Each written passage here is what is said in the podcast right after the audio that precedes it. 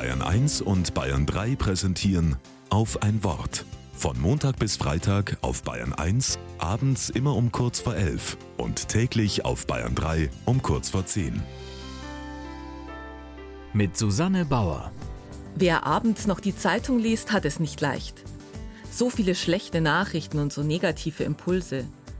Sie belasten, lähmen, ziehen runter. Und trotzdem bleibt die Aufmerksamkeit wie magnetisch daran hängen. Probleme, Fehler, Katastrophen verkaufen sich eben besser. Dass das so ist, liegt an unserem Gehirn und dessen Entwicklung. So sind alle Reize, die im weitesten Sinne Gefahr bedeuten, eine mögliche Bedrohung. Und als solche brauchen sie Einordnung. Deshalb bleiben wir daran hängen. Wie ein Scheinwerfer auf einer Bühne richtet sich der Fokus unserer Aufmerksamkeit auf sie und beleuchtet sie von allen Seiten.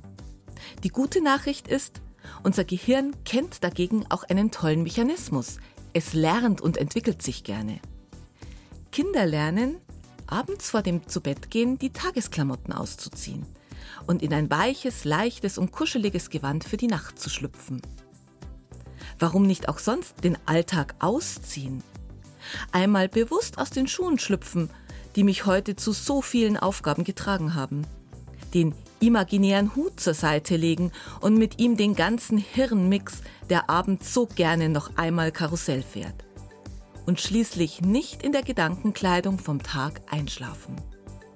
Für mich ist Gottes Versprechen, ich halte dich, der beste abendliche Garderobenhaken. Und an ihn hänge ich dann auch die Zeitung.